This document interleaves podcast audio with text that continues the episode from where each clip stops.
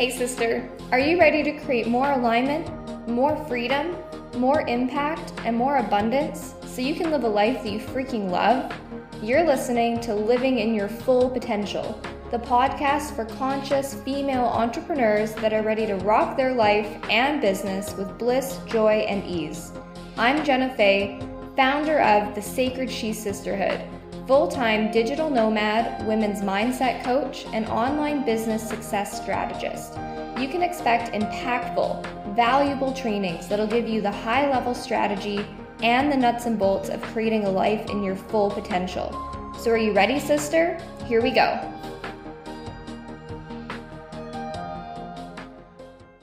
Today, we are talking all things storytelling how this can help grow your business, how you can better connect to your audience, and how you can really take things to the next level as an authority figure in your industry. So, you may have already done some storytelling. You may be doing this currently in your content creation, your posts, your live videos. Or you may be throwing your hand up in the air, like I know I once did, of wondering, like, where do you even start? Am I interesting enough to have a story? How do I know if it's going to resonate with my audience? How do I get people to actually consume it? Because a lot of the time, people are creating stories people aren't actually reading them. Like it's not hooking, it's not captivating your audience. So the first thing I want to tell you when it comes to storytelling is you already have all of the stories that you need. Every memory, every experience, every lesson can be a story. A good story captivates and grabs the attention of your audience. So you basically already have the tools. You already have the stories within you. So if you never had another day of potential story creation in your life, I promise you that from all of your previous experiences and lessons and learnings and downloads, you have more than enough stories. And you can share them in a way that are going to connect you to your audience. Because if you've ever made a post where you know it's really, really good, say you've made a high value post where you're sharing a bunch of tips and you know that it would be very valuable to your audience, yet it's not really getting the traction and the engagement that you know it could. Chances are that maybe you're not sharing enough of yourself and truly connecting with your audience. So, although not every piece of content needs to be a story share, it is a really good thing to have in your toolbox to be sharing in the mix of different types of content that you're sharing. Because if somebody feels connected to you and they can feel the humanness in you and they can relate to parts of your story that you're sharing, chances are they're going to care a lot more about all the other pieces of content that you're putting out there because you now have something in common. They feel that they can connect to you, that there's similarities there, and this is truly how people connect. People connect through experience, people connect through pain, they connect when they can relate on things. So, bringing storytelling in isn't just for you to toot your own horn and share a story. This is where the soul meets strategy when it comes to sharing your content and sharing your stories online. If you'd agree, it's a very noisy online world. That doesn't mean it's not abundant. There's more than enough to go around for everybody. However, to really stand out in the noise, you need to be different. You need to be disruptive. And in order to build your authority, people need to hear that you've gone through struggles, you've overcome challenges, that you are walking the walk and talking the talk, which is what storytelling allows you to do. It bases that emotional connection, so you can then continue to share value with them. So it's more about how to use and how to tell the stories and less about not having the stories.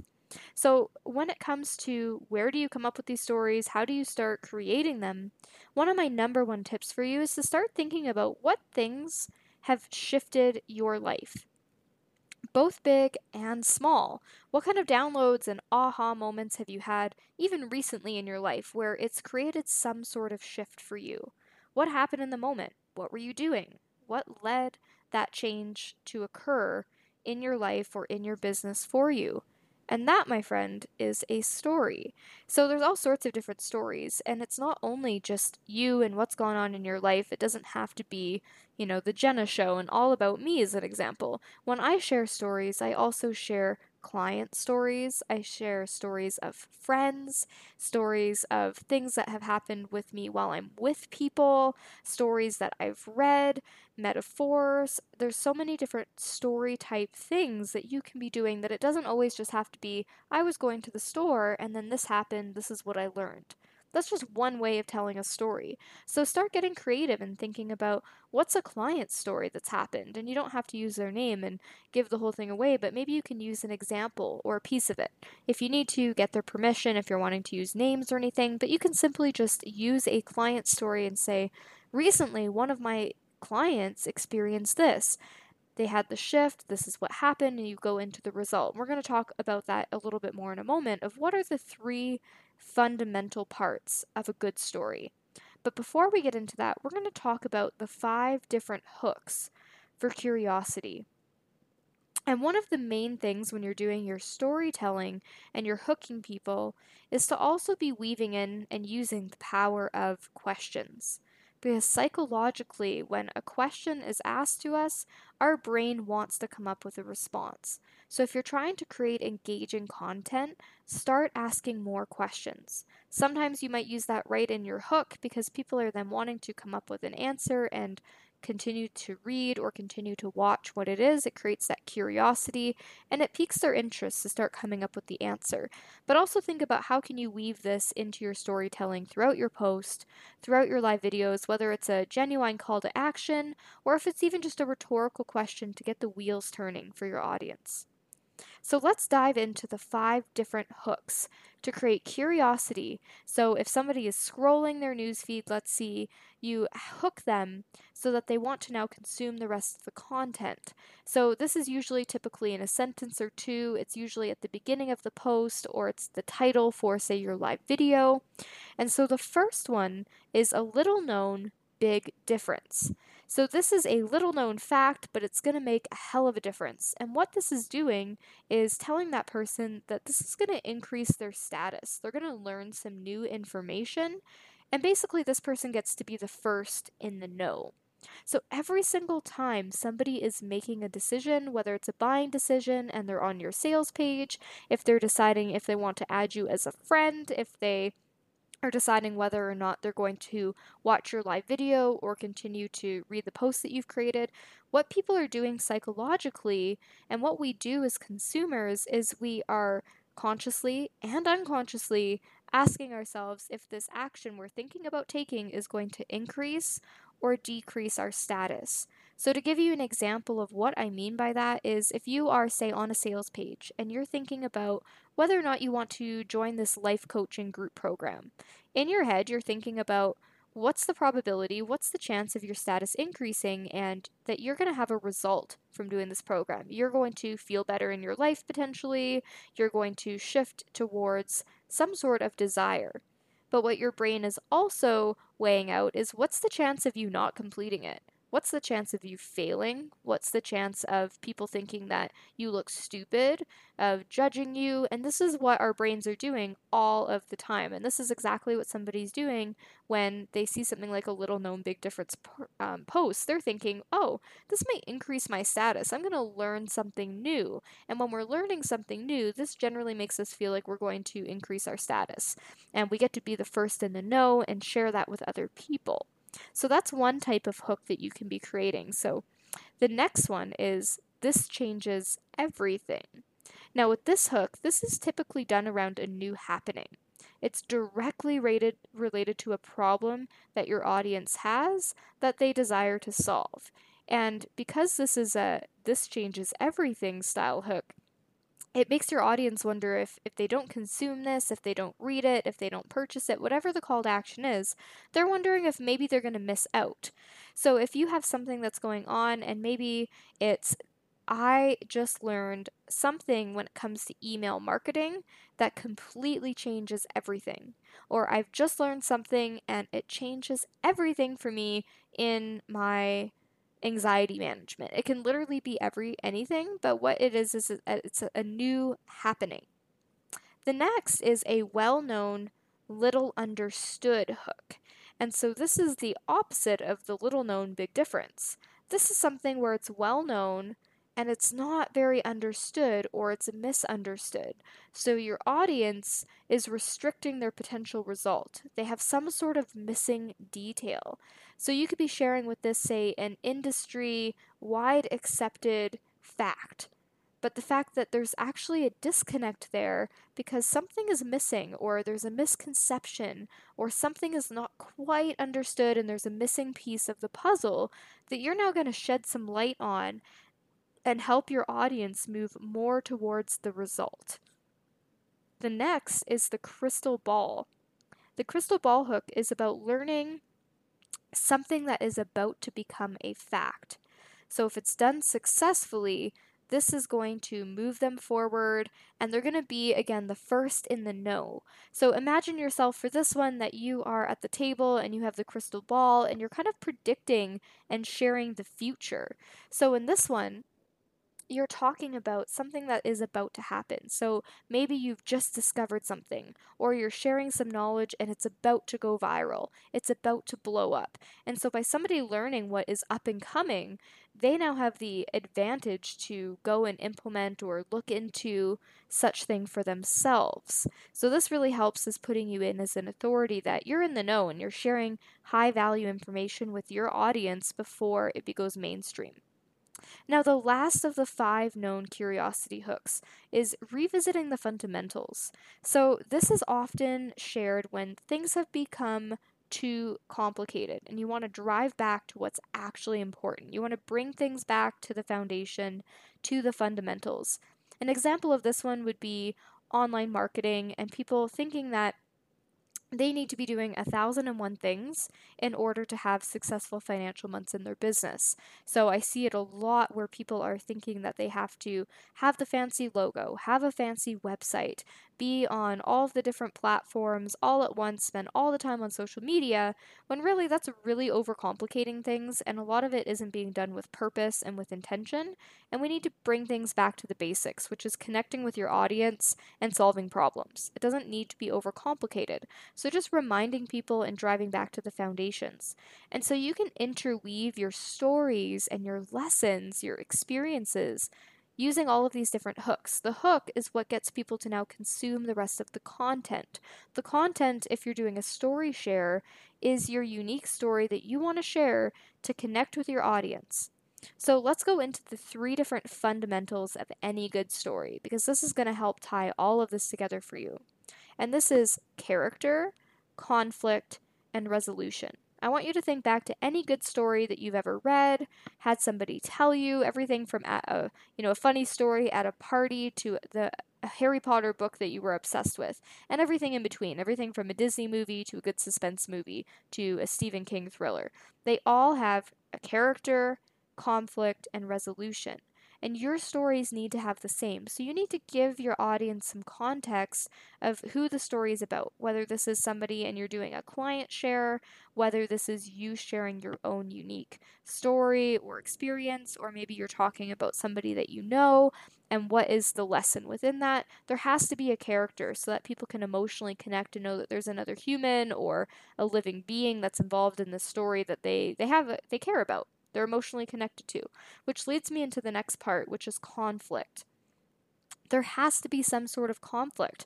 And conflict doesn't have to be something negative, but there has to be a challenge, there has to be a struggle, there has to be something where the audience is now rooting for that character. They want to know what the outcome is. They want to know and they actually give a shit what's the resolution of this? So, to give you an example, I recently had a post that was really, really successful on my social media where basically what I shared on there was that I have been waking myself up recently um, with anxiety attacks, a little bit of night sweats, because in just under two weeks, I'm literally flying across the world. And although I've been traveling full time for a year and a half now, and I've built up a six figure business, I still am having some imposter syndrome and some self doubt and a little bit of anxiety because it feels scary and it's triggering some things for me to be literally flying across the world where I don't know very many people and I'm really taking a big risk to go and build my business over there where I don't really have my safety of being somewhere near where I've grown up,